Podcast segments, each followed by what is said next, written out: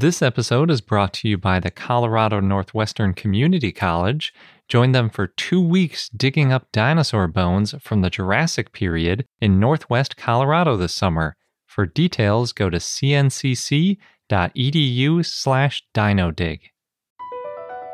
BP added more than $70 billion to the U.S. economy in 2022 by making investments from coast to coast. Investments like building charging hubs for fleets of electric buses in California and starting up new infrastructure in the Gulf of Mexico. It's and, not or. See what doing both means for energy nationwide at bp.com slash investing in America.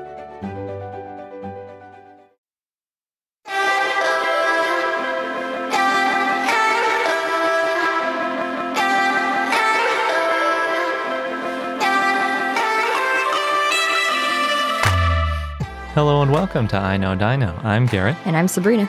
This week we have an interview with Jingmai O'Connor. We have Dinosaur of the Day Zuniceratops, and we have a bunch of dinosaur news, including the second and third days of SVP.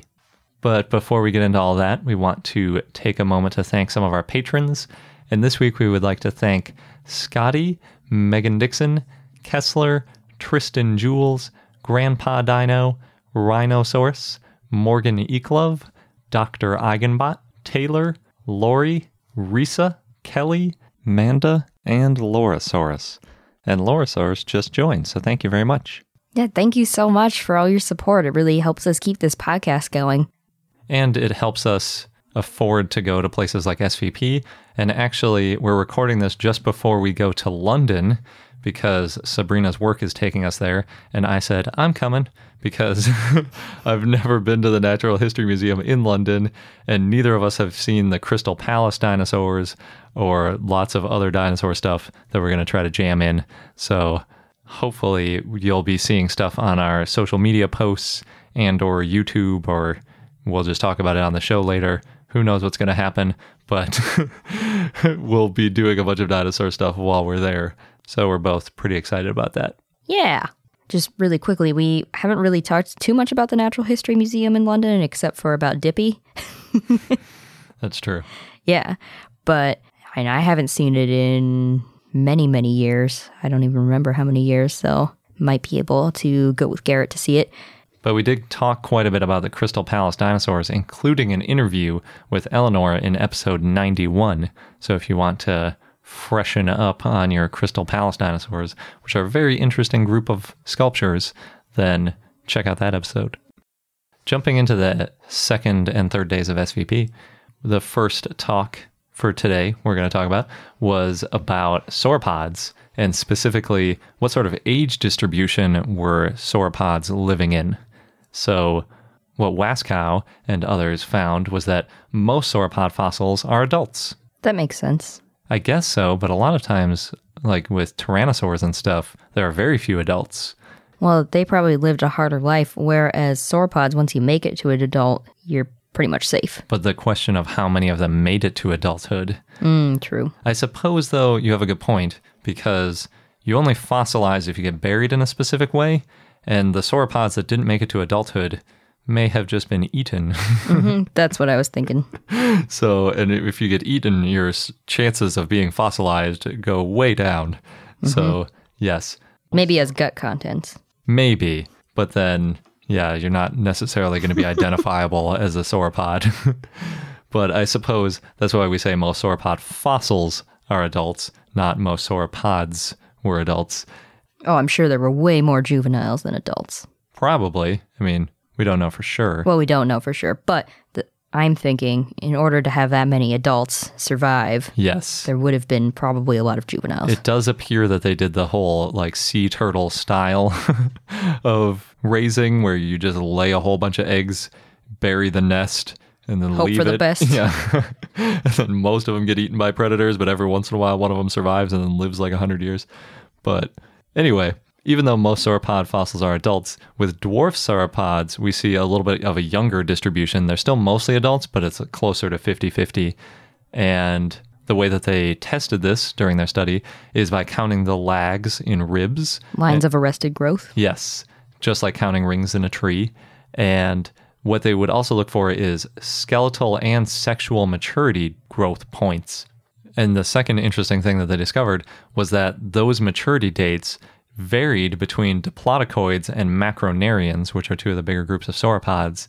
And therefore, you could just find a single rib of a sauropod and be able to tell if it's diplodocoid or a macronarian based on the ages where it became both sexually and skeletally mature, which are different ages. Usually it's sexually first, then skeletally, which is useful for this kind of research. The next talk was by Roy, and they looked at several different models of E cheese extra wrist bone. if you haven't seen E, it's this crazy sort of bat like dinosaur.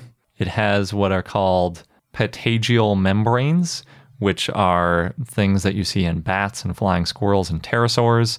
And it's that not, it's like uncovered skin that is used like a wing.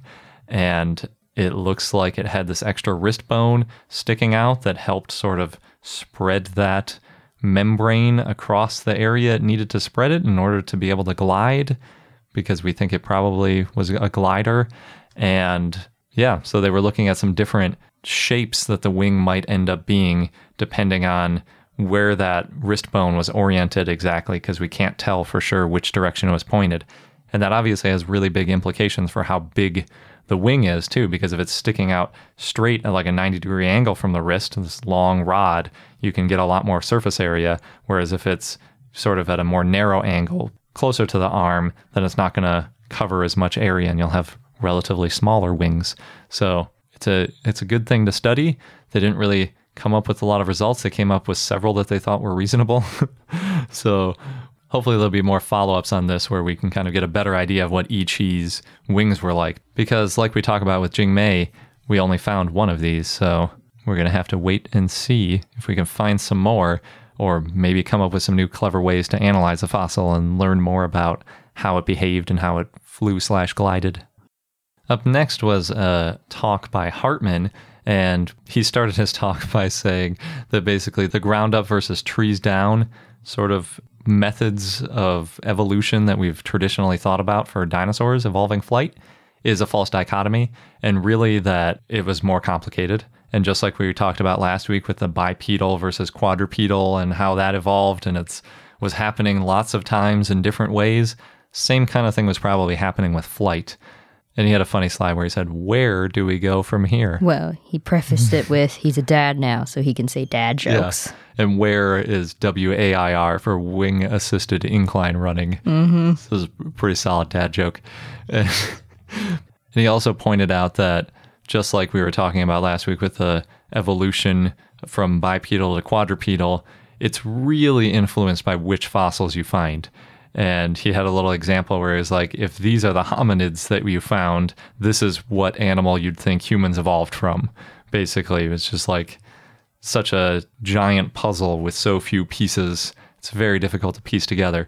So instead, what he focused on was sort of how flight seems to evolve just generally in these different adaptations. And he put it into four phases, which I thought were really interesting. So the first phase for developing flight in his model is that there are these characters that are unrelated to flight, but are useful later and are sort of necessary in order to get you on the path towards evolving flight. Probably the biggest one here is bipedalism.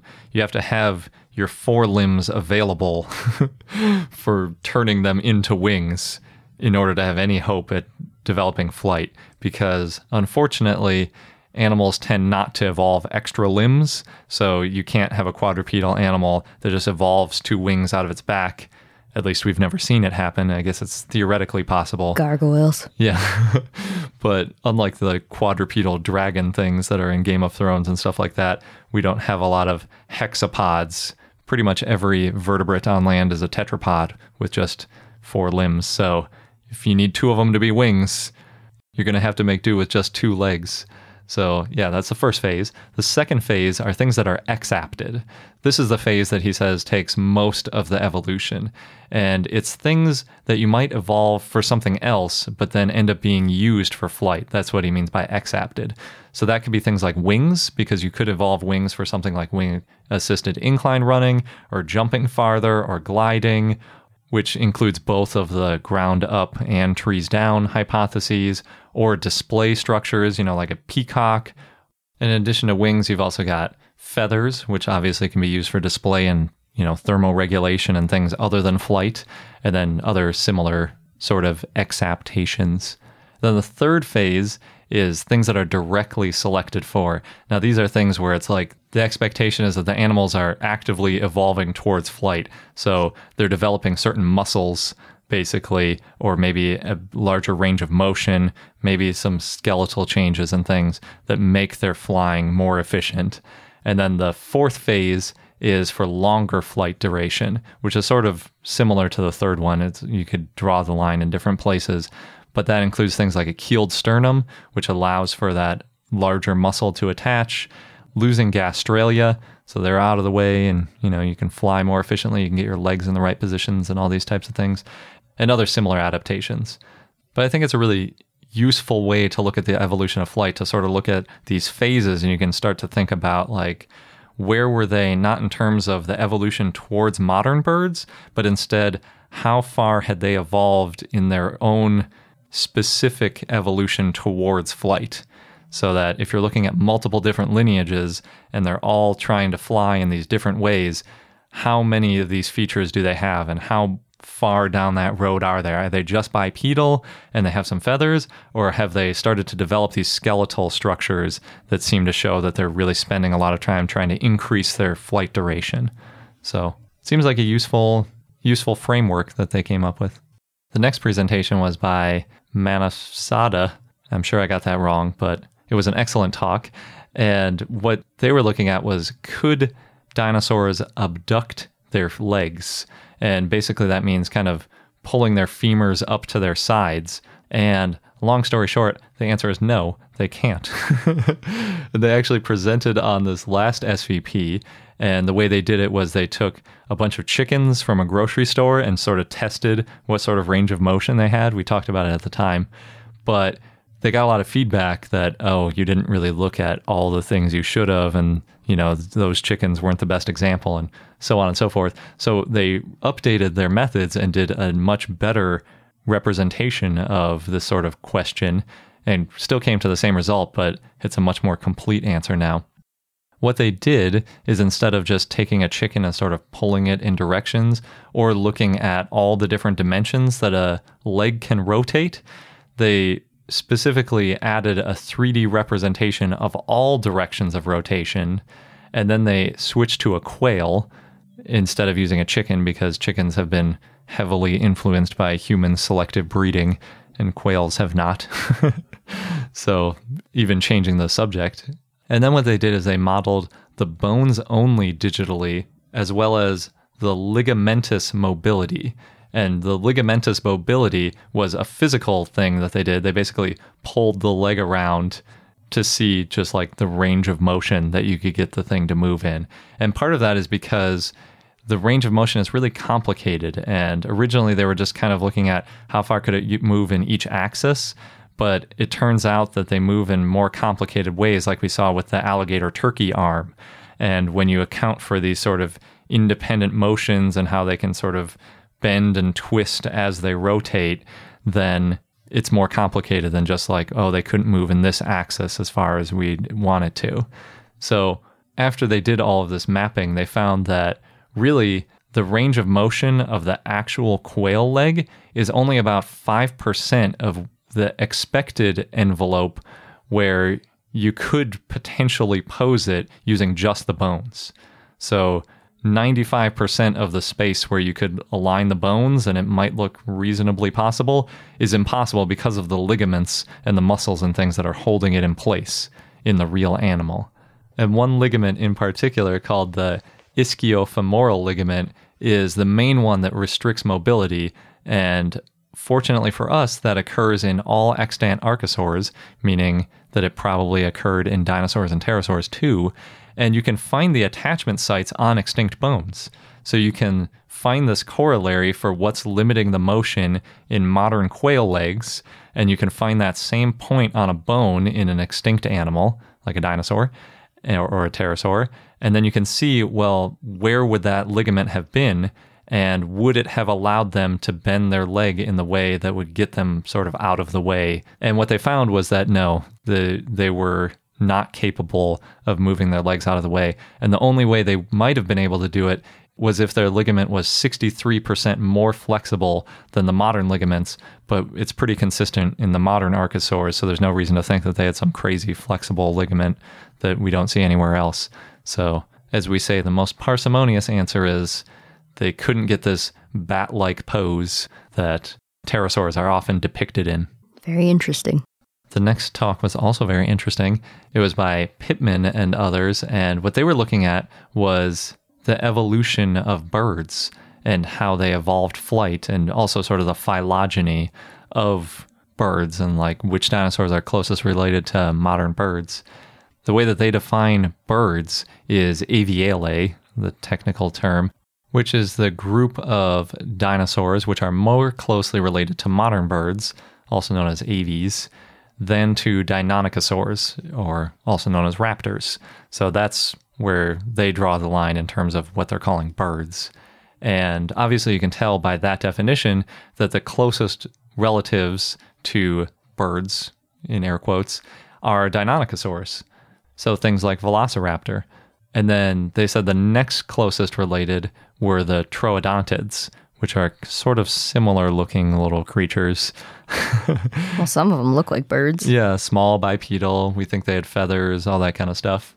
But getting into the actual research that they did, they found that by using the wing loading of the different dinosaurs, which is the body mass divided by the area of the wing, which we think needs to be about 2.5 grams per centimeter squared, and the specific lift, which is the ability of the muscles to basically lift the animal.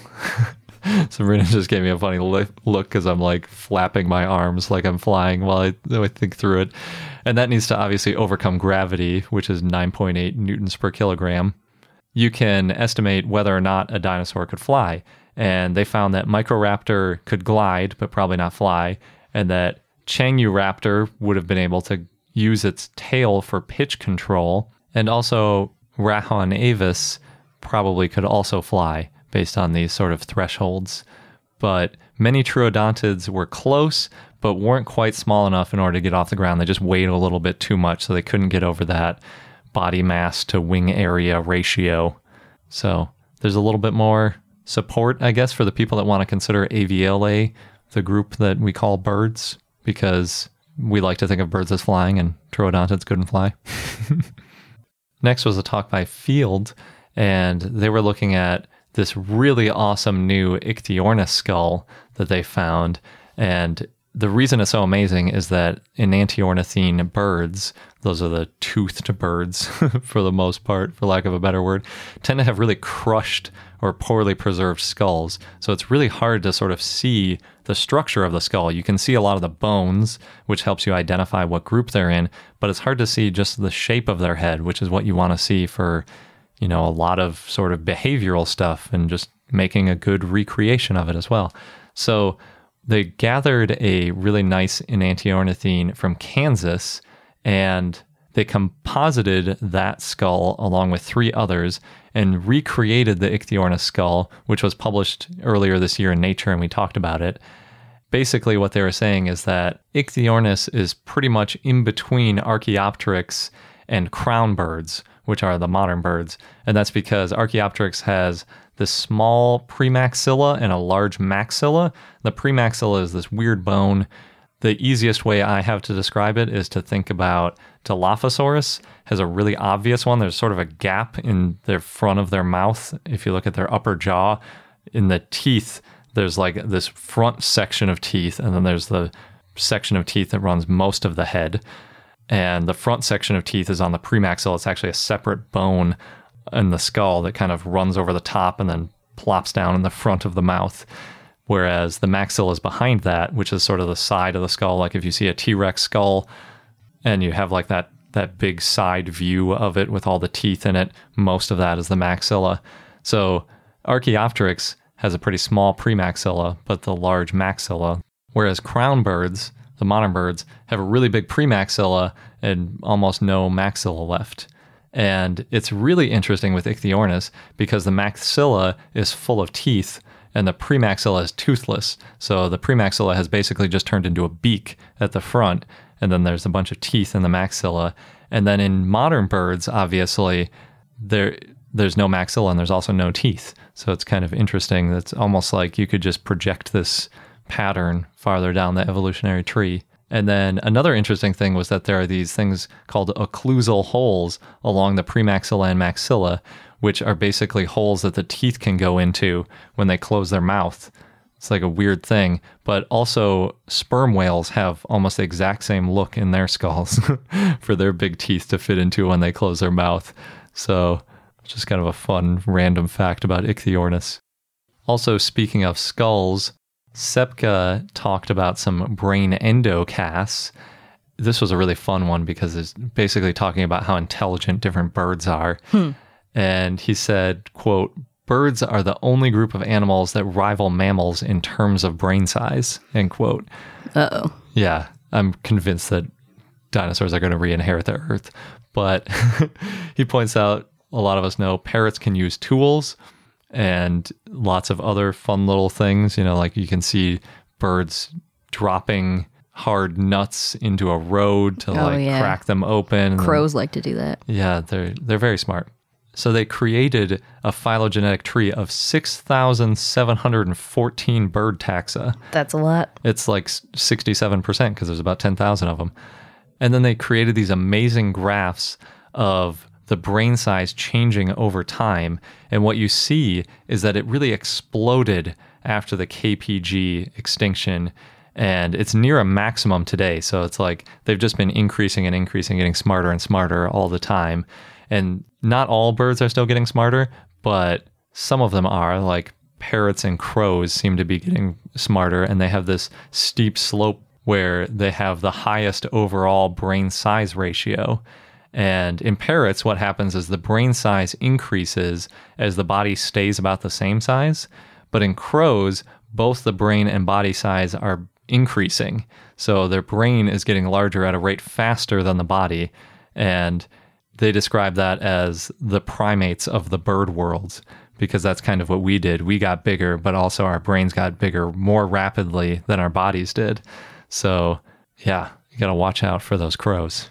Basically, the moral of the story there. Well, there's one of the birds we know they can remember faces. Yeah, they are very smart. And they said they might even have a higher neuron density than mammals. So even if their brain is getting really big, it might even be more dense. so pound for pound, a smarter brain than mammals, which is pretty amazing. Oh no.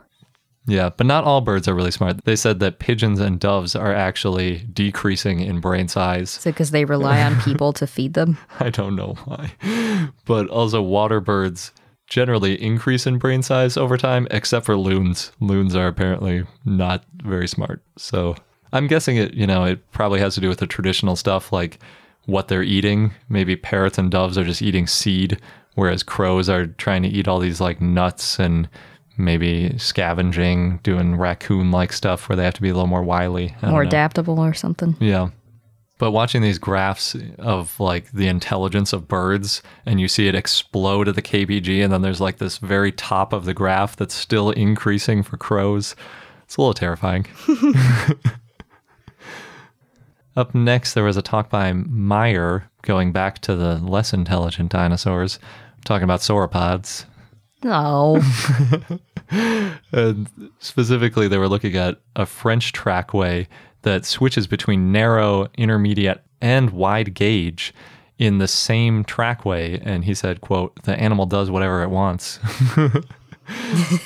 Which is really important because we often we don't talk about that much on the show because I haven't researched it very much, but they often describe sauropod tracks as either wide gauge or narrow gauge, and we often kind of group them into these different categories as if that means that they're a different animal or a different group of animals. But really, what we see from these trackways is that, like you said, the animal does whatever it wants. So the gauge of the trackway could just be a behavioral thing. And in fact, they see the track gauge isn't related to age or the environment, meaning the stability of the ground.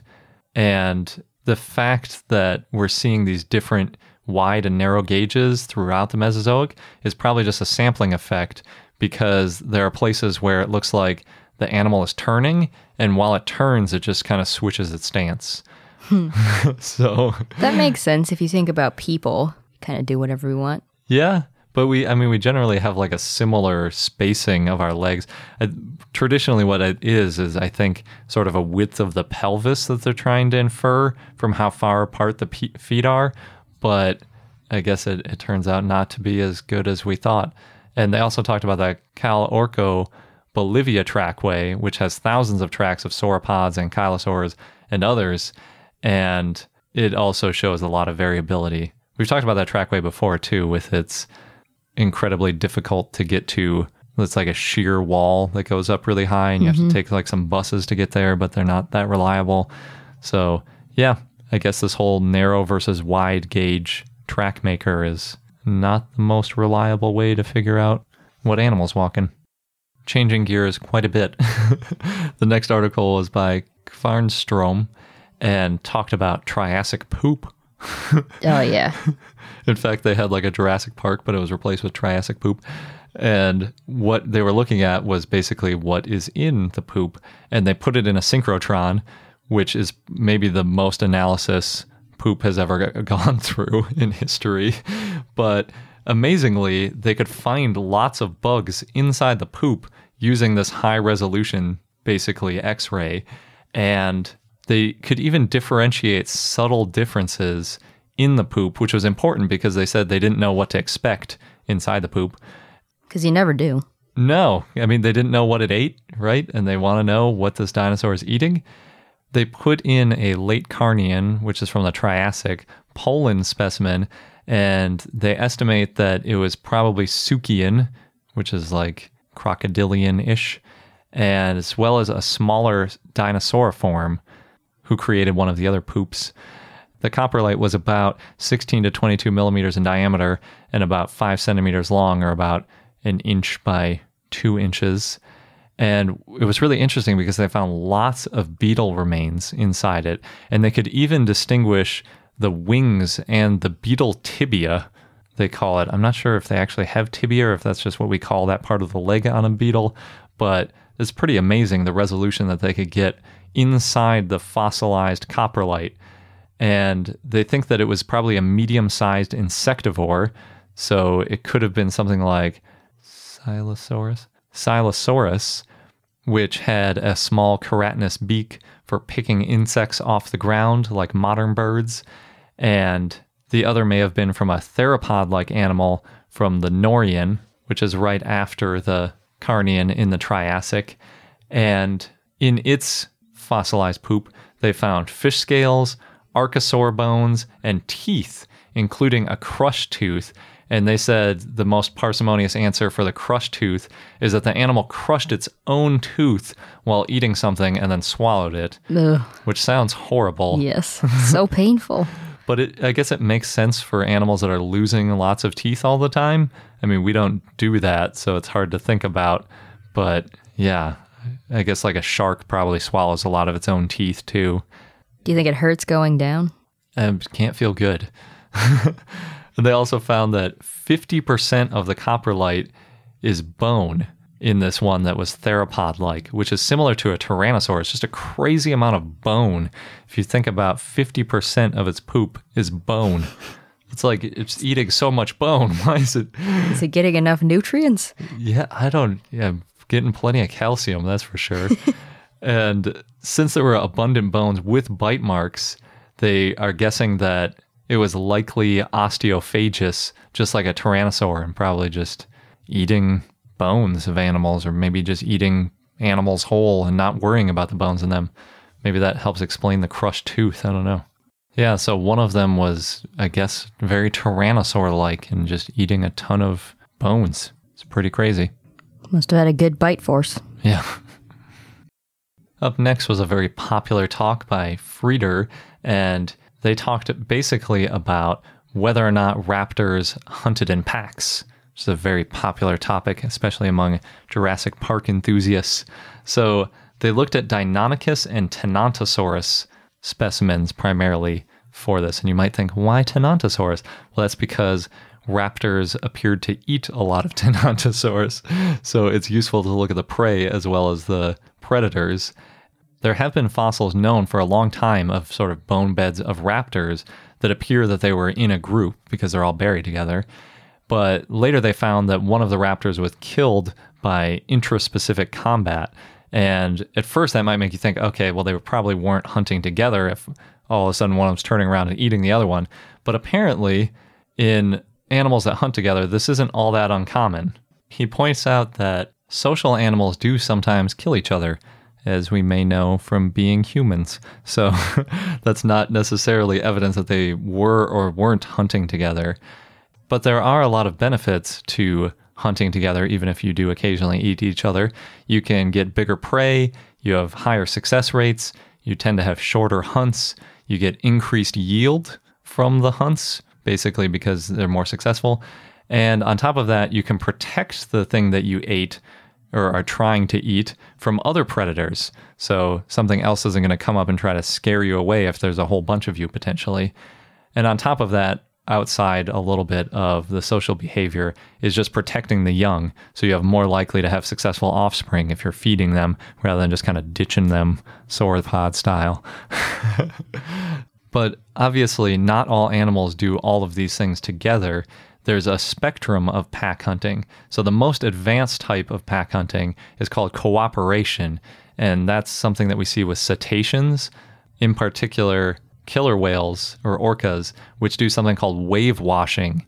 And that's where they sort of all swim in a formation at a little ice flow with a seal on it, for example, and they'll make a wave artificially go up over the thing and wash the seal off to hunt it. And it's really important because they have to be very well coordinated in order to do this because if any of them are swimming in a different way, then they're not going to make the wave that they're going for. So they have to be cooperating very effectively for this to work. But then there are lesser forms of, there are more simple forms of pack hunting called coordination, synchrony, similarity, and just passive, which can also result in some of these advantages. But may not have the same level of intelligence. So even if we find that they were hunting together, it doesn't necessarily mean that they're hunting together and communicating and doing all sorts of complex behaviors. They might be doing something else. So, for example, people have proposed that maybe they hunted like a Komodo dragon, which is described as an agonistic species, which are aggressive to one another. They practice cannibalism, which is also common in lions, chimps, wolves, killer whales and capuchin monkeys, apparently. I didn't realize they were all cannibals, sometimes at least. and we could test to see if they're like Komodo dragons based on whether they are eating the same thing, basically. Because young Komodo dragons are arboreal, so they eat insects, and then later they become terrestrial. So if there's this ontogenetic niche partitioning, we would see changes in their diet over time. And one way to check that is the carbon 13 isotopes in their fossils. So, what we see in Komodo dragons is that the carbon 13 changes over time for these non social crocodilians, for example, because they're eating different things. So, when they're young, they're eating fish, and then as they get older, they start to eat larger prey, and they have different ratios of this carbon in their body. On the contrary, though, we see that social mammals are nearly constant there's a very slight change in social mammals when they're nursing because milk has a slightly different carbon ratio than they get from other sources. But obviously, dinosaurs didn't nurse, so we would expect to see a really flat level of carbon in dinosaurs if they were pack hunting and they weren't doing this weird ontogenetic partitioning like we see in Komodo dragons. So, what they did is they took a bunch of Deinonychus specimens from the Cloverly Formation and the Antlers Formation and they looked at how their carbon 13 ratios compared to goniopholidid fossils from the same place, and those are crocodilians. So we expect crocodilians to have the same change as modern crocodiles, and that's exactly what they found. So you see that same sort of change in diet because they're not hunting together. So when they're young, they can only hunt certain size of prey, and as they get bigger, they can hunt something larger, and their carbon 13 isotope changes. And they found the exact same thing in Deinonychus. It looks almost exactly the same, but there's a little bit less data. So you don't get as nice of a curve as you do with crocodilians, but it just looks like you'd expect it to look. They're eating different things when they're young and different things when they're older because they can't hunt the larger things by themselves and they're not hunting in packs.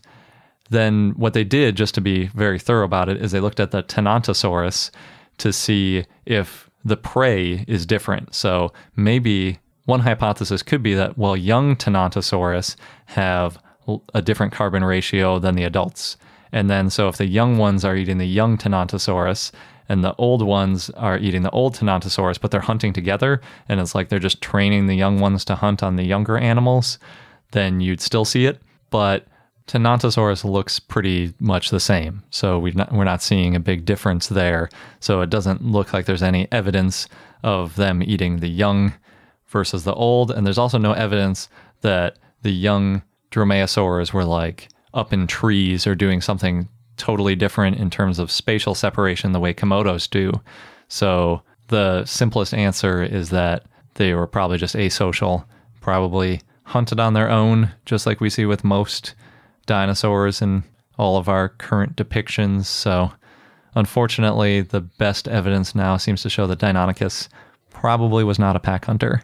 And from that, you'd extrapolate that other raptors probably weren't either, unless we find something else new. Up next, there was a talk by Turner where they showed sort of another one of these guinea fowl walking through soft mud.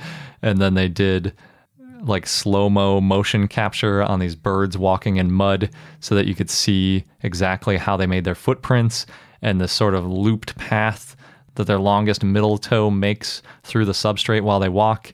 And what they found was basically they make these wider loops, these bigger steps through the mud when the mud is softer. And you can look at the entry versus exit point of that longest toe to see just how deep the foot sank or potentially from which layer it is. And then they created a model of the substrate with nine and a half million particles. so it's like if you imagine a ball pit with nine and a half million balls and a foot going through it, then that's how they simulated the foot going through it. And they showed sort of a mixing of the layers, which is a really cool thing because if you do them all as individual particles, you can put these little bands, you can imagine bands of colored sediment like a layer cake in the thing that the dinosaur is stepping through. And then based on how it gets mixed up, you can infer how the dinosaur was walking, which is just crazy fancy and really cool to see. And they talk about these new things that we've never heard of because there's no language for it, but like nested V's or upside down volcanoes, different sorts of nomenclature that you never see because we don't really look at the three dimensional shape of footprints very often but it can be really useful because you can actually recreate the exact anatomy of a dinosaur foot if you can make a really good simulation of exactly how a foot would move through varying types of sediment. So it's pretty awesome. It'd be really nice to be able to recreate the exact step of a dinosaur. And they actually showed one where they showed the skeleton of a theropod like a non avian theropod rather than the guinea fowl that they were experimenting on, going through and making a track that they have measurements from. So, pretty soon we might know exactly how some of these dinosaurs walked, at least how their feet moved through the dirt, which is a big part of it. Though apparently you don't necessarily know their gait because you're just saying the sauropods. Oh, yeah. Sometimes are wide, sometimes are narrow. Yeah, that's true. Because, yeah, it doesn't mean that they always walk the same, that's for sure. Up next, there was a talk by John Hutchinson, who we've actually interviewed before. And this time he was giving a talk about how dinosaurs evolved flight, basically. A, it was a popular topic this year. And one of the things he mentioned was that hind limbs are very important for takeoff and landing. So when you're modeling how a dinosaur flies, you need to model basically the whole animal because there can be complex relationships. So, for example, some birds, when they take off, I think he said like 90% of the force can come from their legs because they're kind of jumping up into the air. So, if all we're looking at is the wings, we're missing a big part of how the dinosaurs actually fly and how they took off, as well as how they landed too, because some of the landing forces are caught by the legs too. One of the interesting things that they discovered by doing some modeling and measurements were that baby bird muscles were strong enough to flap larger, more adult sized wings, meaning that these baby birds don't need really large muscles. And that might mean that maybe dinosaurs with less muscled wings could still achieve a pretty good flap, maybe wing assisted incline running or other useful behaviors, even though they didn't have the huge muscles that later dinosaurs would evolve. But one of the limitations is that the musculature and sort of the tendons and the way that the bodies were structured of these early birds were quite a bit different than modern birds, which means they probably had a pretty different posture, especially while flying. So they might have been like more vertical in the air, whereas, you know, birds are pretty horizontal when they fly now. Maybe Archaeopteryx was a little bit more upright. Which, funny enough, kind of aligns with the way that juvenile birds do wing assisted incline running today, if that turns out to be the case. But even if they did use a more modern sort of flight stroke, it wouldn't have been as powerful in that position. But like I said, it might have still been enough to be useful and maybe get a little bit of flying going. So even though these ancient birds may not have flown exactly the same way modern birds did, they likely still could get some pretty good flaps, even with their slightly less impressive muscles.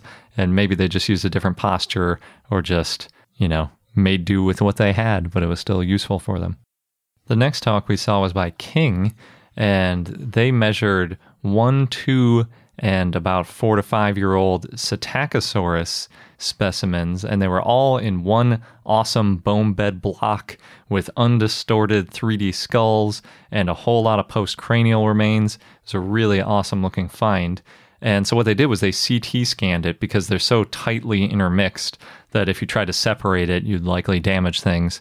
So sort of what they're trying to do right now with that with that Utahraptor project in Utah, where they're all so clustered together and it's really difficult to excavate it.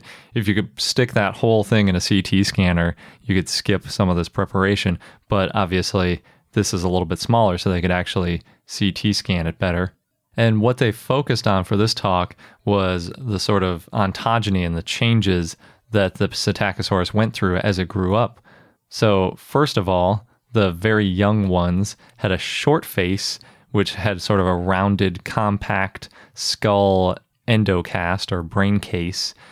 They described it as a spider web of vascularization on the back of the brain case. And what that indicated is that there wasn't a lot of extra space in the brain case.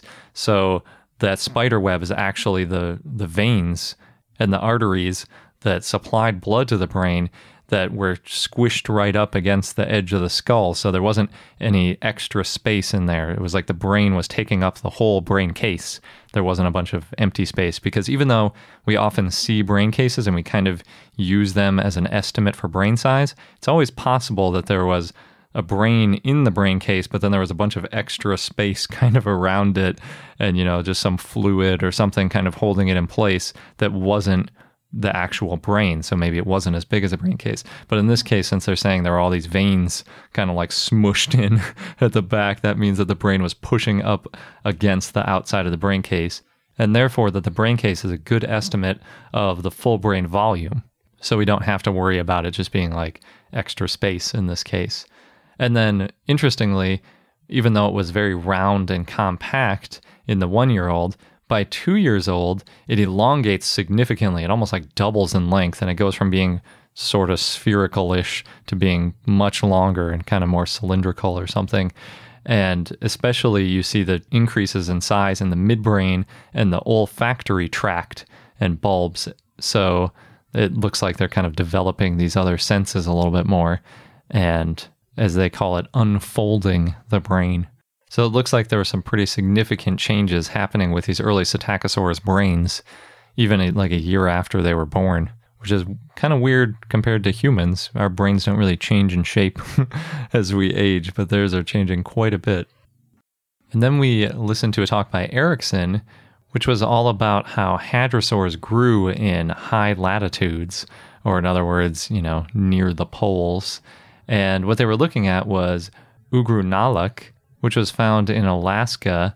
And originally it was thought to be a Pleistocene mammal, like a mammoth. but after further investigation, eventually we figured out that it was a dinosaur and a hadrosaur. And when they did histology by cutting open the bones, they found the growth rings. But strangely, they, you can see these little marks on almost like a weekly basis that shows that they were at high latitudes. You don't see these sort of growth rings at lower latitudes, kind of like lags, but obviously much more frequent. Interestingly, though, you don't see those sorts of lines in the long bones.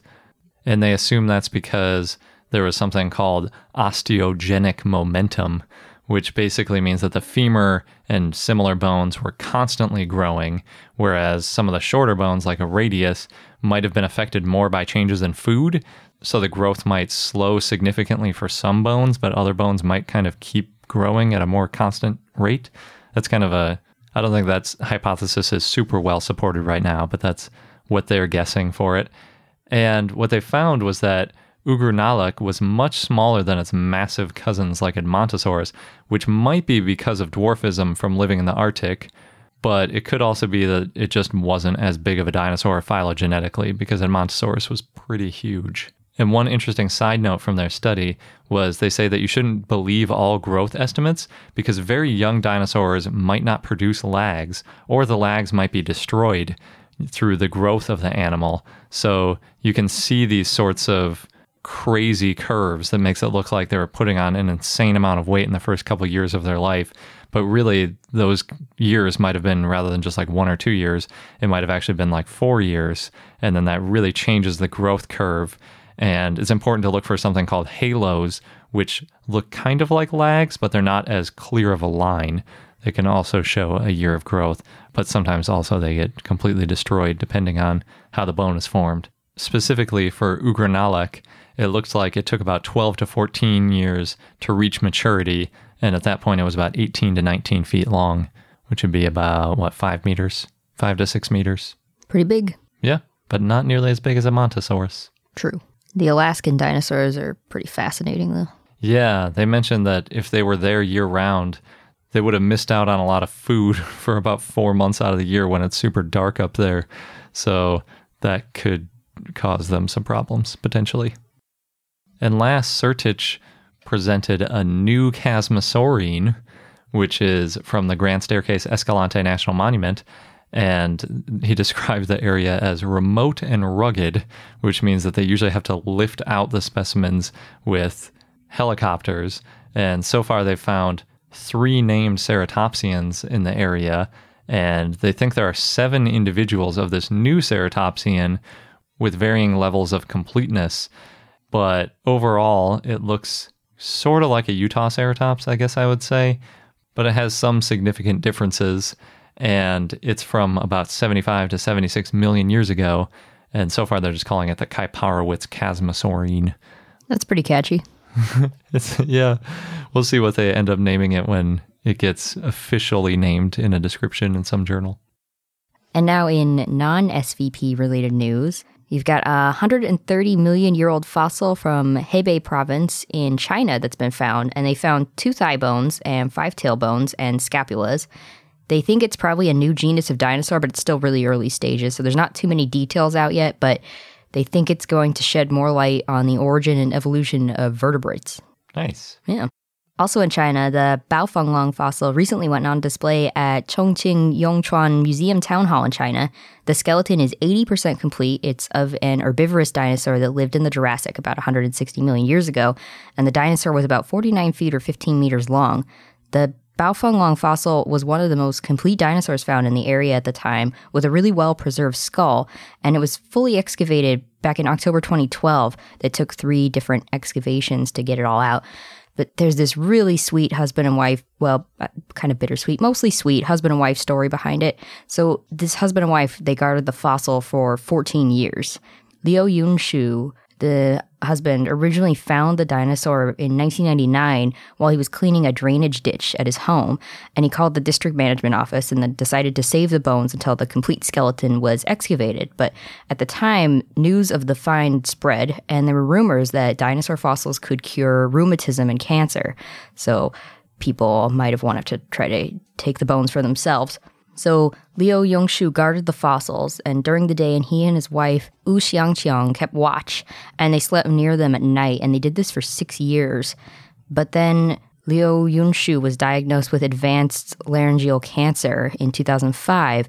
So while he was in the hospital, his wife still kept watch over the fossils, and he understood he actually told her to do this. After he came home, he couldn't watch the fossils the way that he was before, so he used fish lines and bells that he tied around the fossils to help him keep watch, alert him if anyone was coming. There were, as I mentioned, three excavations to get it out, and then in October 2012, all the fossils were found, but unfortunately, Liu Yunshu died in April of 2012, just a few months before that, and his wife still lives in the house. She's really proud of what they did. Yeah, it's a really nice story. Mm-hmm. It's also nice that even though there were legends that they might help cure cancer, that he didn't succumb to that. Yeah. You know, and try it out for himself. Mm-hmm. And I couldn't tell exactly because this was a translated article, but it sounds like they got married sometime in the middle of doing all this watching over the fossils. And last, we have an update to the Tumbler Ridge Museum Foundation in British Columbia in Canada. So, back in March of this year, the museum closed because of a lack of funding. The Tumbler Ridge District Council voted against the $200,000 funding request for the Peace Region Paleontology Research Center and Dinosaur Discovery Gallery this year. And we talked about it when it happened. Yeah, and their super long name. yeah, it's quite a mouthful. the research center and the museum, they have the largest dinosaur fossil collection in British Columbia, including tyrannosaur footprints.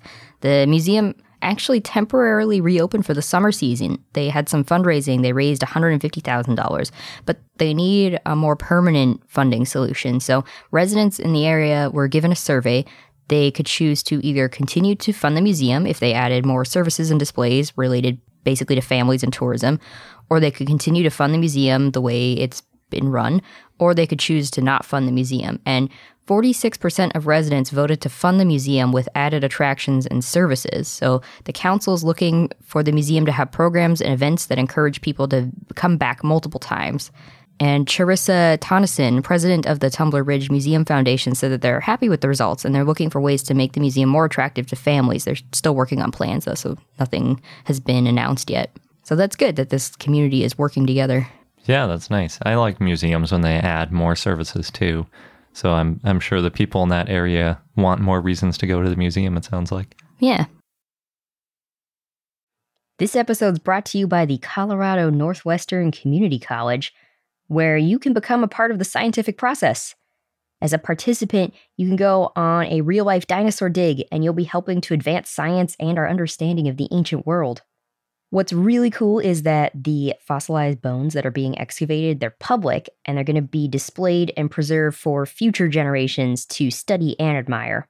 Yeah, we've mentioned how that's a really important part of the scientific process, not just getting them out and describing them once, but keeping them and preserving them so that future questions and future scientists can take a look at those bones to answer new questions and validate results. And the site is special and also near and dear to me because it's in the Morrison Formation, known for the sauropods, mm-hmm. of course, of the Jurassic time. And it represents one of the best bone beds ever found in the Salt Wash member.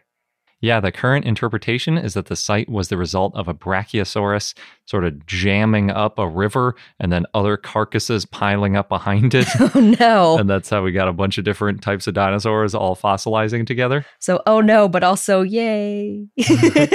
Good for us as scientists. mm-hmm. And dinosaur enthusiasts. Yes. So there are two scheduled digs if you want to get involved with getting these bones out of the ground. You can go from July 6th to July 20th or from July 22nd to August 5th. Head over to cncc.edu slash dinodig. You'll get all of the details. Just make sure that you register online by May 31st. And again, that is cncc.edu slash dinodig, D I N O D I G. As you write your life story, you're far from finished. Are you looking to close the book on your job? Maybe turn a page in your career. Be continued at the Georgetown University School of Continuing Studies.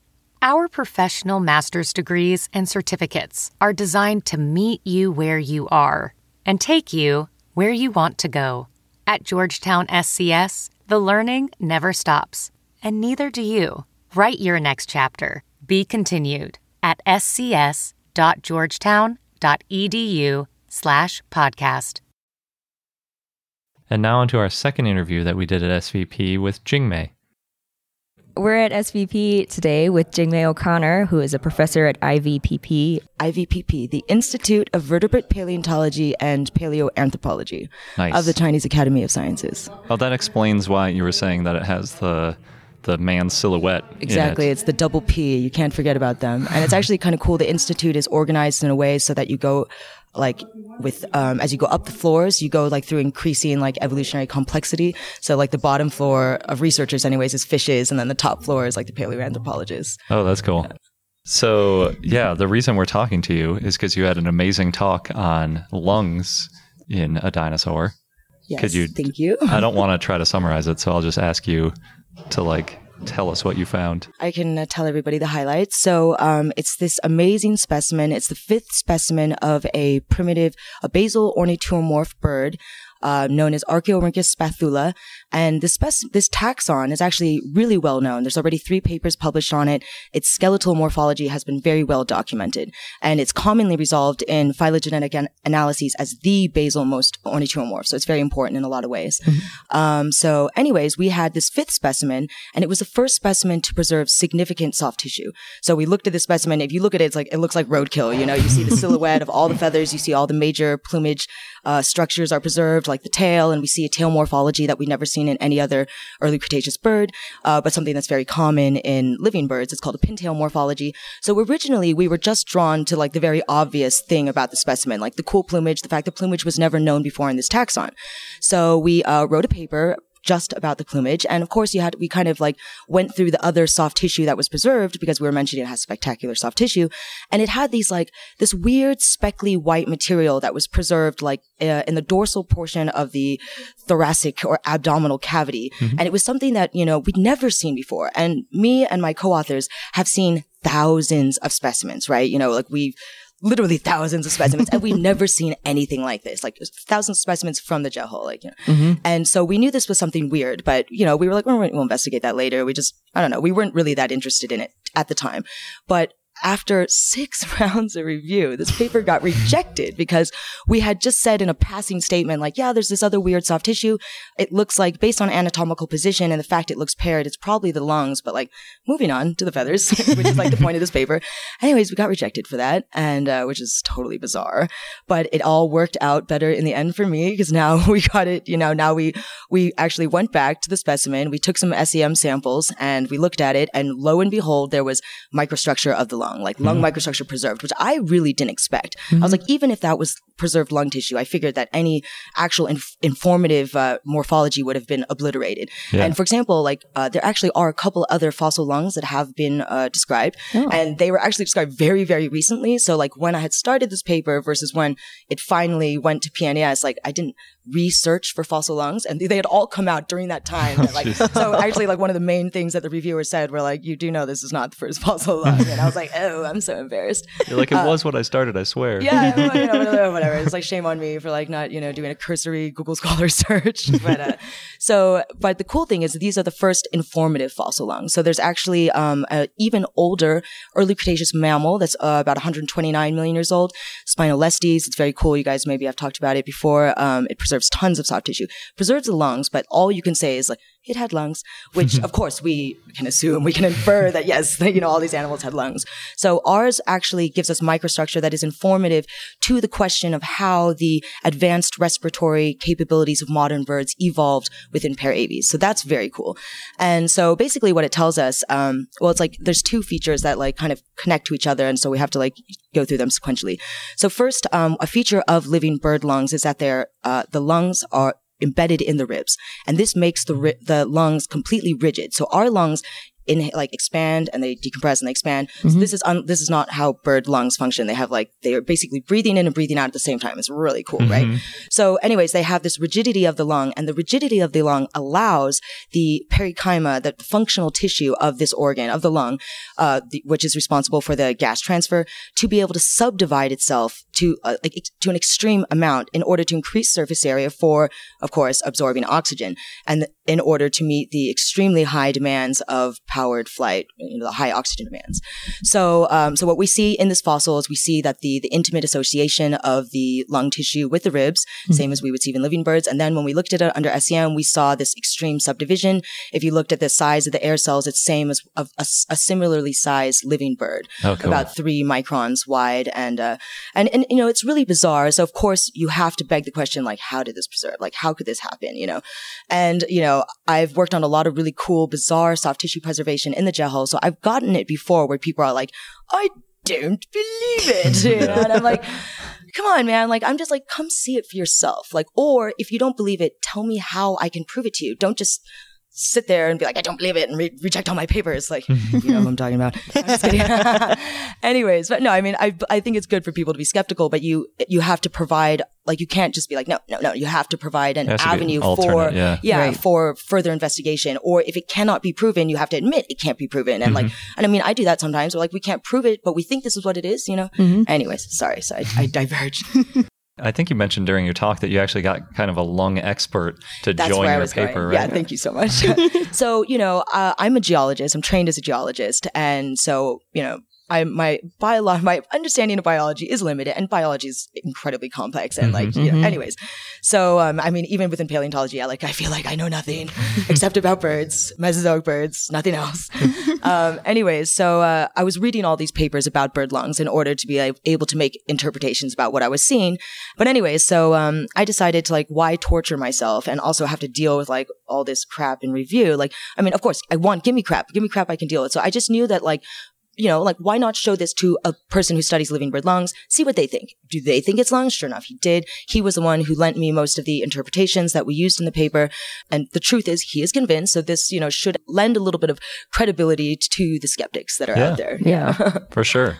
And it, I'm sure it adds a little dimension to your paper too, because you can speak in the lung anatomy sort of vernacular yes. rather than just saying like it looks like a lung. And yeah, I was before my talk. I realized because you know I don't um, verbally communicate a lot. I just write a lot of papers. Yep. So mm-hmm. I've like written these words a million times, but mm-hmm. never said them out loud. and so I was like sitting in my hotel room, like perichymatous, per- per- perichemitis. You know? Anyways, I hope I didn't mess it up in the talk. yeah, well, I mean, the number of people that would know that you messed it up are probably exactly. pretty small. I knew I was safe, but still, there's going to be that one soul. That's true. Cool. So I think you also mentioned that there's a bunch of like gastroliths in the sort of abdominal cavity too. So uh, every specimen of Archaeo- Archaeorhynchus, like all five, they all preserve uh, a complete intact gastral mass. Hmm. And it's uh, like the largest gastral mass that we've seen in any early Cretaceous bird. So based on comparison of the size and number and, you know, proportions, blah, blah, blah, of the gastral mass, we can infer that it was probably a granivore. Like you only see such a large gastric mill in living birds that are granivorous. Hmm. And also the taxon is completely edentulous. So we also, as like a general pattern in the evolution of tooth loss and evolution of the beak, you know, which is like a, a character that ultimately does characterize all birds, but it mm-hmm. doesn't in the beginning. It only yeah. characterizes like neornithines, the living bird clade, or the crown clade rather. So, um, and we now know, we of course know that the beak evolved many, many times, but mm-hmm. it seems to, at least within the ornithuromorpha, like where we have evidence and we can make inferences, it seems that you can have a gastral mass, but not lose your teeth. And then maybe you weren't an herbivore, you know, oh. maybe you weren't like obligatory herbivorous. But it seems that we do have complete loss of teeth only when we have really large gastric mills. And we mm. also, in some taxa, have evidence that they were granivorous, like um, this taxon, Eogranivora. I'm so creative with my names um, that we recently described. It was actually described years ago, but they misidentified it. And it was like they identified it as a Hongshanornis. And that just made it really like, like Hongshanornis is a wading bird. Like, why would it be a granivore? And it was like mm-hmm. really hard to like, to make these, you know, this, this information like put it together in a cohesive evolutionary story or to understand it. And then I went back and looked at the specimen. I was like, that's not Hongshanornis. so we, we redescribed it and it's, uh, yeah, it's very cool. So as a granivore, that means in the Cretaceous it was eating like seeds, mm-hmm. basically? Yeah. Yeah. And so we have a lot of early Cretaceous granivores, like Jeholornis is directly documented to be a seed eater. Hmm. Also Sapeornis. Mm-hmm. Um, it's cool because it seems they're eating different seeds, you know, but unfortunately we know so little about early Cretaceous botany right. that like we can't, we're just like, it's not like any seed that we can really see today, but Yeah. we don't know what it is and we don't know what planet it comes from. And it's like, so there's a lot of work to do there. But I know everybody gets more attracted by the flashy things, like Yeah. myself included. So I, I don't blame everybody. But yeah, it's very cool. And then we have multiple early ornithuromorphs that are granivores. The only one where it's directly documented is Eogranivora, but then we do assume it in, uh, or we infer it in uh, Archaeorhynchus. And then we don't have any uh, granivores in the Enantiornithines. We don't have a single. We have like so we have maybe like a hundred specimens of ornithuromorph, right? And then we have like over a thousand enantiornithines. And this is like a conservative estimate on both sides.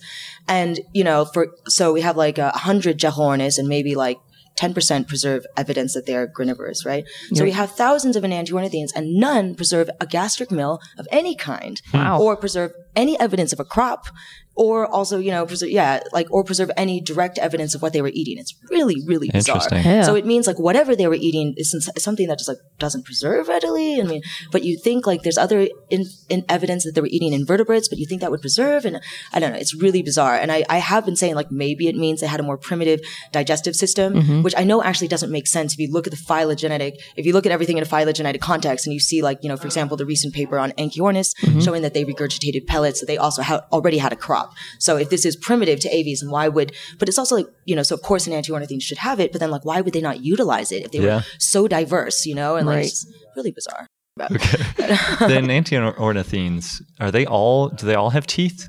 No, there's Gobipteryx that doesn't have teeth, and then there's another taxon that I'm working on. I've been working on for a long time, um, but it was published in an abstract in a, um, a meeting, you know, years ago. So it's sort of been out there. It was it was published at SVP two in an abstract. But anyways, it's another um, late Cretaceous edentulous enantiornithine. But we also like, uh, yeah, you know, we there's also based on abstracts we know of faunas where edentulous and toothed enantiornithines coexist in the same fauna. Oh. Hasn't been quite published yet, but you know, well, it's been published in abstract. But yeah, it's uh, it's cool. There's a lot of there were so many people giving talks, and they're like, oh, we need more information about this and that, and I'm like, I'm working on it. Yeah. Yeah, got so many projects going on. well, you're at like ground zero for all of these fossil finds, right? yeah, and uh, also I'm really lucky, you know, I love collaborating, and uh, so you know, a, a lot of people bring their birds to me or or act, invite me just to help them with them, and, uh, and I love it, you know, and then you know, all you know, but you have so much data in your mind that's not published yet, and it's hard Right. to like separate what like your thoughts, ver- like that you can verbally communicate, and your thoughts that like are just you know you still have to, I don't know. Still Yeah. waiting, yeah. Yeah, you need like other people's opinions and stuff to kind of refine it. Oh, yeah, well, you just like you know that you can't say something yet because you know that this is the truth, but you but what is in the published data, you would draw a different conclusion, and you Right. technically can't draw the new conclusion until this other stuff is published. Yep. Right. Yeah. There's a lot of that, especially in places like this where we're finding these new dinosaur slash birds all the time.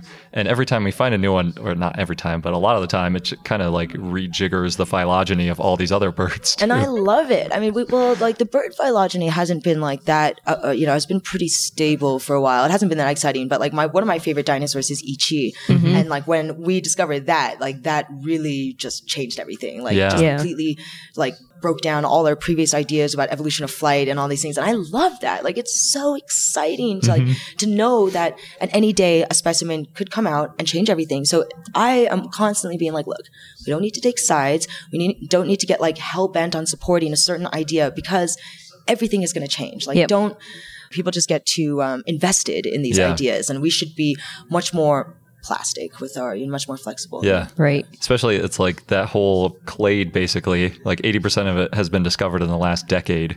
And you're going to like put a, you're going to carve it in stone. Yeah, I can't imagine what it would because I like started working on things like around when you know things were really starting to pick up. Mm-hmm. So I just can't imagine what it would be like to be somebody who studied it like 30 years ago and then being like, oh, all these new birds. Can't Just remember a their deluge names. of information, yeah. Yeah. It's a crazy amount Well, of so what's that saying? Like, we don't know what we don't know. Yeah. Only true knowledge is knowing we know nothing. but yeah, it's it's been like I'm so lucky to um, be able to work in China where I have access to all these specimens. I'm constantly telling people like, you know, like I'm not a great scientist. I do my best, but I'm not great. I'm not brilliant by any means. There's a lot of really brilliant people out here that just like blow me away, you know, like, but uh, I work really hard and I'm really passionate about what I do and it, it means a lot to me. And uh, look, it's the specimen that gets me the nature paper. It's like really like, I'm just like really lucky to be able to work on these incredible things, you know? Yeah. Does the IVPP, that has an insane number of feathered dinosaur fossils, right? Well, not as many as the Shandong Tianyu Museum of Nature. Like, Okay. that's the that's a place where I do I do a lot of research. That's where this specimen is from, actually. Okay. The, the lung specimen is from there. Um, also, like you know, we published a couple years ago. Like Yi qi is also from there, by the way. And uh, you know, we published a paper on like 229 specimens of Anchiornis in that single museum. I think at the IVPP we have like five, and like only one has feathers or something. I've never even seen the feathered one. Like we have the holotype though. Nice. But yeah, the Tianyu Museum is just it's an incredible place, and so uh, Is that closer to where they're actually found? no, it's uh so it's in Shandong, and all, all the other stuff is mostly from Liaoning. So um, Liaoning, like there's like the Bohai Sea, like Liaoning, Mm-hmm. and then Dalian has that like little peninsula that comes down, and you go around the sea. Then the um, province below is Shandong, where Gotcha. it has a little peninsula that comes out, closes the Bohai Sea. You know. Anyways, that's where my family's from. My or like my grandparents are originally from there. Cool. Uh, and it's just uh, you take the bullet train, you know, and it takes you two and a half hours, and you, then you arrive at the home place of Confucius, and then you hop in a car, and in an hour you're at the biggest dinosaur museum in the world. Wow. Yeah, it's really fun. That's awesome. yeah. Cool. So actually, you mentioned Yi qi. Were you involved in that one? Yeah, I was. Uh, I, you know, I, I'm like stuffed back there down the author list, but I'm just really happy to be in, have been involved at all. But I was there with Xu Xing and Corwin Sullivan, who was like the other really main author in the paper, when they first saw the specimen. Or actually, I think maybe Xu Xing had seen it before, and he was going back to see it again. It was like the first time Corwin had seen it, and we were all looking at it, and we are all looking at that weird bone in the wrist, and we were all just like had no freaking clue. Like, and like in retrospect, I'm like, we're idiots. Like, how can we not see that? But like, but then Corwin's like, we're not idiots. Like, most people like would never have thought of that. There's very few people who are aware of this like element in flying squirrels, whatever. Anyway, so we all looked at it. We're just like totally dumbfounded, you know. And then Corwin was uh, went back to we went back to Beijing, and Corwin's writing this book, this incredible book that's called From Fish to Humans, and it's all about um, you know the fossil record in China, but it's in English and in Chinese. It's very cool. It's won a lot of awards. Totally plugging it.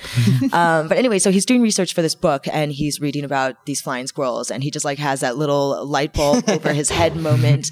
And then we went back and we tested it, and sure enough, it was in fact bone. So that we, or like you know, less highly ossified than the rest of the bone, but like more cartilaginous, but still like a very interesting.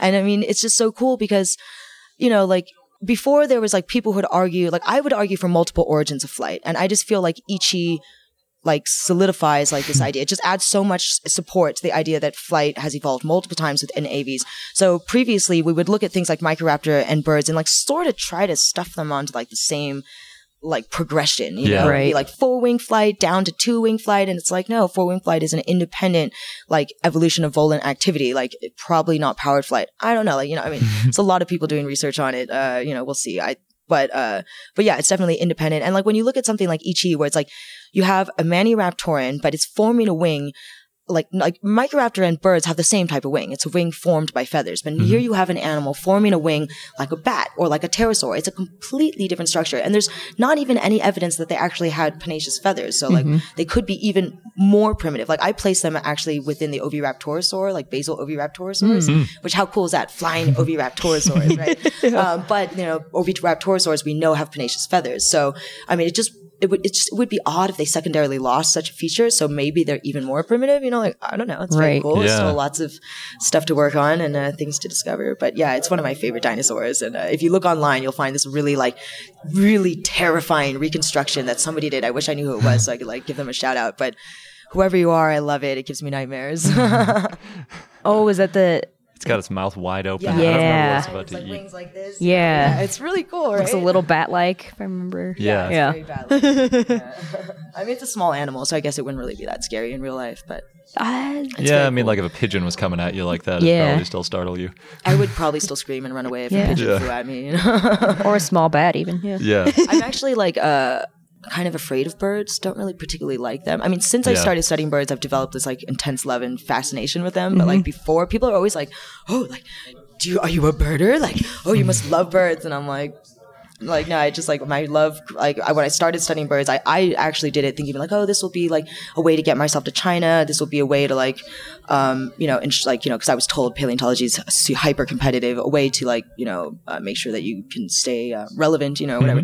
So um, that was my original like motivation for choosing birds. So now I like totally love them, but at the time, like yeah, I mean, I'd been like chased by this chicken once. Yeah. Like, I was doing field work in Inner Mongolia and I was like, I hate birds. And, like every time a pigeon flies by, I'm just like, bird mites. Like, oh, ah, yeah. dirty birds. You know, but, I totally understand. but birds are really cool. They're just amazing. You know, like this, I don't know, I've been like, I just love telling people all these like just random like weird factoids about birds, but I living birds. But I won't do it right now because I'm really not an expert on them. But if you have any more questions about the the Mesozoic birds, then Yeah. so Yi qi, just one more thing about Yi qi. sure. Do we even have any other Mesozoic animals at all that have that crazy sort of extra bone in the wrist for? Pterosaurs. oh yeah, pterosaurs. Yeah, and pterosaurs have it on their ankle too. I think some of them. Oh, some of them. Oh, yeah, yeah. They have. I think they have two pairs. Cool. Various morphologies and things. Yeah. but we don't have any other dinosaurs yet. No. Yeah. This is the first dinosaur to fly with a membranous wing. Yeah. It's really cool. I love that thing. Yeah, it's it's just so spectacular, and it's cool too because the Scansoriopterygidae, which is like the worst, like the hardest name to say, but they're one of my favorite groups. But you know, they were so enigmatic, and all the other specimens we had before were juveniles, and none of them preserved this soft tissue. And then you know, finally you get this one specimen, and it just completely changes everything that we knew about this group. Yeah. Did that one? So I saw a talk, I think yesterday, where they were trying to figure out like the angle of that wrist bone. When it was found, did it have any sort of outline of the wing?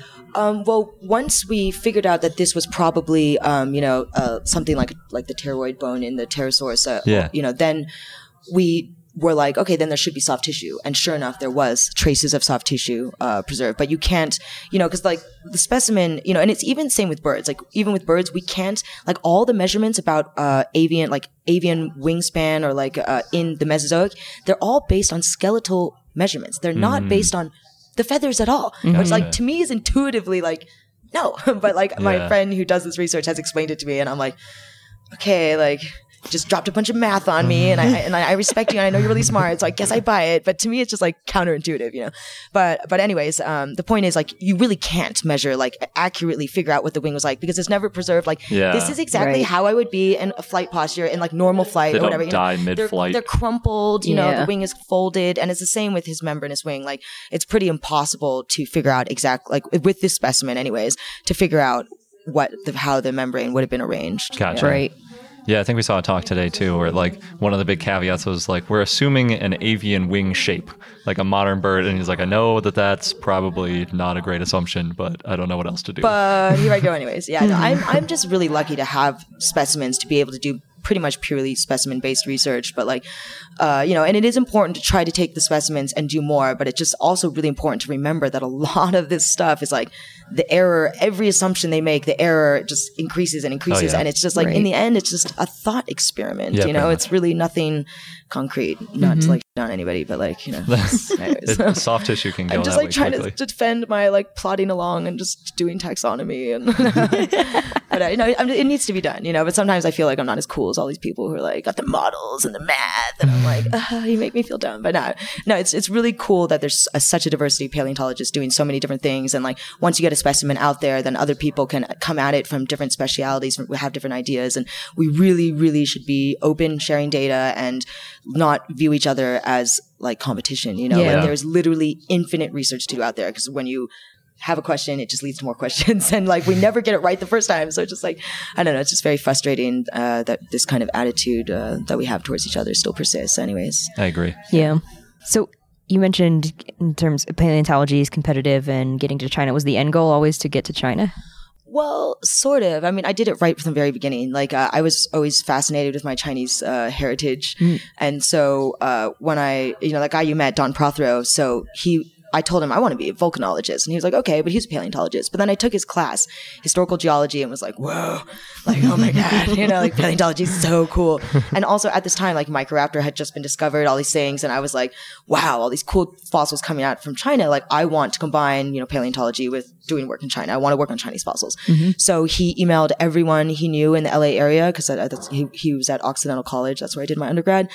And so uh, Wang Xiaoming of the LA Natural History Museum responded and he like took me under his wing. I did research with him. I also did, did research with Don Prothero. He was extremely supportive. Like I've never seen a better teacher in my life. He's, he was just wonderful, you know, like he, he went above and beyond what he could do to support his students. And like, so still to this day, I'm constantly like, I dedicate a, a lot of, you know, who I am to him and I'm really still very grateful.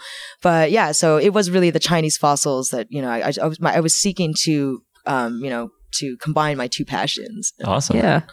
Yeah, you found it. Yeah, I know. I mean, it's I'm really happy. I, I don't ever want to leave, but Why would you? You're finding lungs and stuff. yeah. no, I know. Well, then, but my lungs, you know, they're suffering. no, I mean, I don't really care about my own lungs, but if I ever wanted to have a kid, I wouldn't want to do that to them. You know, like just uh, yeah, Beijing's a little dicey. sometimes yeah i mean it's i mean it's, there are days where it's beautiful like this i mean it's really not as bad as sometimes people think but like there are days when it's really bad and uh, you know you just Is there any other work that you want to mention or promote? any sites? well uh I'm on ResearchGate. Like, Oh, if you write- ResearchGate's if- a good one. check one, it yeah. Once in a while. So if you write me a message on ResearchGate like once a month, I will see it and like you know, res- and I will respond. I really try to be, you know, helpful to other scientists and not just be like, you know, it's not just about me and my how many publications I get or whatever. It's not about mm-hmm. that. It is Yeah. about like helping each other and sharing data and that kind of thing. cool. Thank you so much for No, taking the time. you. Yeah. Thank you for listening to my excited nerd babble. Thanks. Thanks again, Jingmai. We had a really good time chatting. And we had to edit out a little bit of our interview because it went a little long and off topic. but if you want to hear those parts, then you can check it out on our Patreon page if you're in our patronage, because then you get access to all these extra clips. Yeah, patreon.com slash iknowdino. One, two, three, four. Those are numbers. But you already knew that. If you want to know what number you're going to pay each month for your car, use Kelley Blue Book My Wallet on Auto Trader. They're really good at numbers. Auto Trader. And now on to our dinosaur of the day, Zuniceratops, which was a request from Dinosaur 4602. So thanks. It was a ceratopsian that lived in the late Cretaceous in what is now New Mexico in the US, in the Moreno Hill Formation. And it's intermediate sized for a ceratopsian. It was about 9.8 to 11.5 feet, or 3 to 3.5 meters long, and it weighed about 200 to 250 pounds, or 100 to 150 kilograms. It had a long, low snout. It had large brow horns, similar to chasmosaurs and primitive centrosaurs, slightly recurved. The horns probably grew with age. Zuniceratops was the first known ceratopsian to have brow horns, and it didn't have a nose horn. It had a thin, broad frill with a pair of large holes that were covered with skin. The frill was probably used for display. The holes would not have been good for defense. Zuniceratops shows the evolution of early ceratopsians and the later ceratopsids that had large horns and frills. At first, Zuniceratops was thought to have a strange squamosal, but a later study found that the squamosal was actually an ischium of another dinosaur, the Therizinosaur theropod Nothronychus. Scientists found a bone bed and they were able to determine what type of fossil it was. The first Zuniceratops found had single rooted teeth, which was unusual for ceratopsians, but later finds had double rooted teeth, and that shows that the teeth became double rooted when Zuniceratops aged. Huh. That's interesting. Yeah. It's sort of like when we grow molars, I guess. Yeah, that's a good point. Zuniceratops was found in 1996 by eight year old Christopher James Wolfe, who's the son of Douglas Wolfe, a paleontologist, who we recently met at SVP. They found one skull and fossils from a few individuals, and then it was described in 1998 by Douglas Wolfe and James Kirkland. The type species is Zuniceratops christophori, and the name means Zuni hornface. Zuni's in honor of the Zuni people who lived in the region where Zuniceratops was found, and maybe you guessed the species name refers to Christopher James Wolfe. Zuniceratops is the oldest species found in North America, and that helps show that they evolved in North America instead of Asia. Zuniceratops lived about 89 to 93 million years ago. It was an herbivore, possibly lived in herds. There was also a possible Zuniceratops track found in New Mexico. Researchers found 13 footprints of small, medium, and large tyrannosaurs. The tracks are parallel, which may indicate a quote family group moving in concert, according to Douglas Wolfe. The tracks start in a straight line and then change direction and veer off. Wolfe's wife Hazel saw a round footprint where the tyrannosaur tracks swerve, and there are small piles of sediment that may indicate the animal with the round footprint kicked up some sand when it ran away. It's possible the round footprint belongs to Zuniceratops. This track site may show that tyrannosaurs hunted together, though we need more data to know for sure. Other dinosaurs found in the same area include an unnamed hadrosaur, a dromaeosaurid, and a therizinosaur. You can see Zuniceratops at the Arizona Museum of Natural History in Mesa, and you can also see one on Discovery Channel's When Dinosaurs Roamed America, which aired in 2001. And this fun fact comes partly from Erickson's talk that we covered earlier. Utqiagvik, Alaska, formerly Barrow, Alaska, is in the Arctic Circle and one of the farthest north cities in the world. And that means during the late Cretaceous, the average temperature was about 37 to 47 degrees Fahrenheit or 3 to 8 degrees Celsius. But today it averages just 10 degrees Fahrenheit or negative 12 degrees Celsius. But even though there was such a big temperature difference in northern Alaska at Utqiagvik, down in Juneau, Alaska, the temperature was about the same as it is today back in the Cretaceous, which is about 42 degrees Fahrenheit or 6 degrees Celsius. Still cold. Yeah, but and because of this big difference in temperatures, that means that dinosaurs back in the Mesozoic probably needed pretty different adaptations to live in these different climates. So even though it's all Alaska, you'd probably see pretty different dinosaurs in Juneau versus Barrow slash Utqiagvik.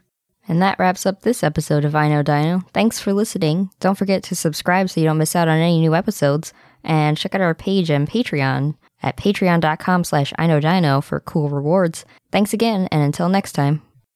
Good day.